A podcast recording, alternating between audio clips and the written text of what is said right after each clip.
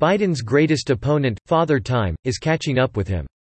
Written by Bob Adelmann. Sunday, October, 6, 2019. It was a sweltering day in August in Iowa that provided the pivotal moment that defined Joe Biden's battle with the one opponent he can't beat, Father Time.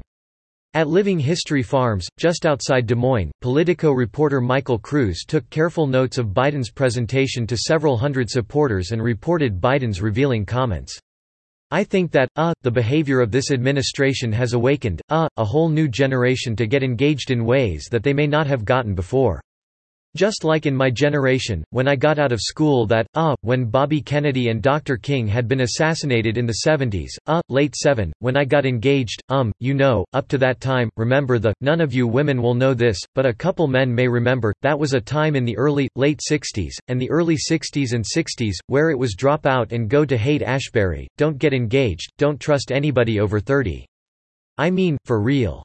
What happened to them? By the, by the early 70s, the late 60s, there was a whole generation that said, enough. The war in Vietnam was underway, and it was, a lot of you served in that war, and, ah, we were fighting like the devil to make sure that there was something dealing with cleaning up the environment, which was only beginning. We were in a position where the women's movement was just beginning to move. We should have, by now, long before, passed the ERA amendment, but that was another issue. Biden turns 78 next month. If elected president in November 2020 he'll be just two weeks away from turning 79.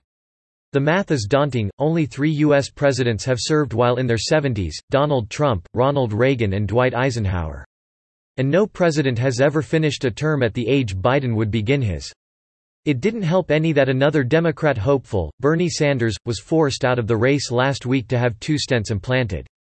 Sanders is barely one year older than Biden. Biden's campaign staff has almost eliminated his social media advertising due to poor results, said Tim Lim, a Democratic digital strategist. It's clear that there's something in the numbers that's directing them to go in that direction, and the likeliest explanation is that the rate of return just wasn't there for Facebook and Google. The decline in his spending online has been precipitous. His campaign spent $1.2 million on Facebook and Google ads in the first two weeks of his campaign but during the 30-day run-up to the September 30 reporting deadline, he spent just $32,000. During one week in August his staffers spent just $300 on Google. That same week Elizabeth Warren spent $66,000.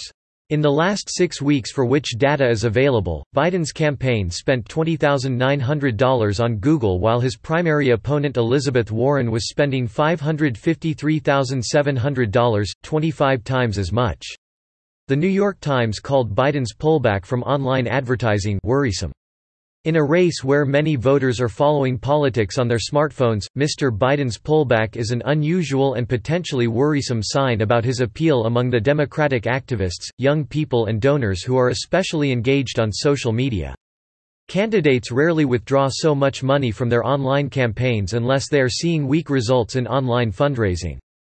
Bloomberg expressed similar concerns, noting the vast chasm between Biden's age and those on social media. For Biden, 76, who has been in public office for 44 years, it's a natural hazard of running to represent a party that is becoming younger, less white, and more female. Cort Kirkwood has been following the Democrat campaign closely for the New American and reported on Thursday that, according to the latest polls, the race for the Democrat nomination is all but tied.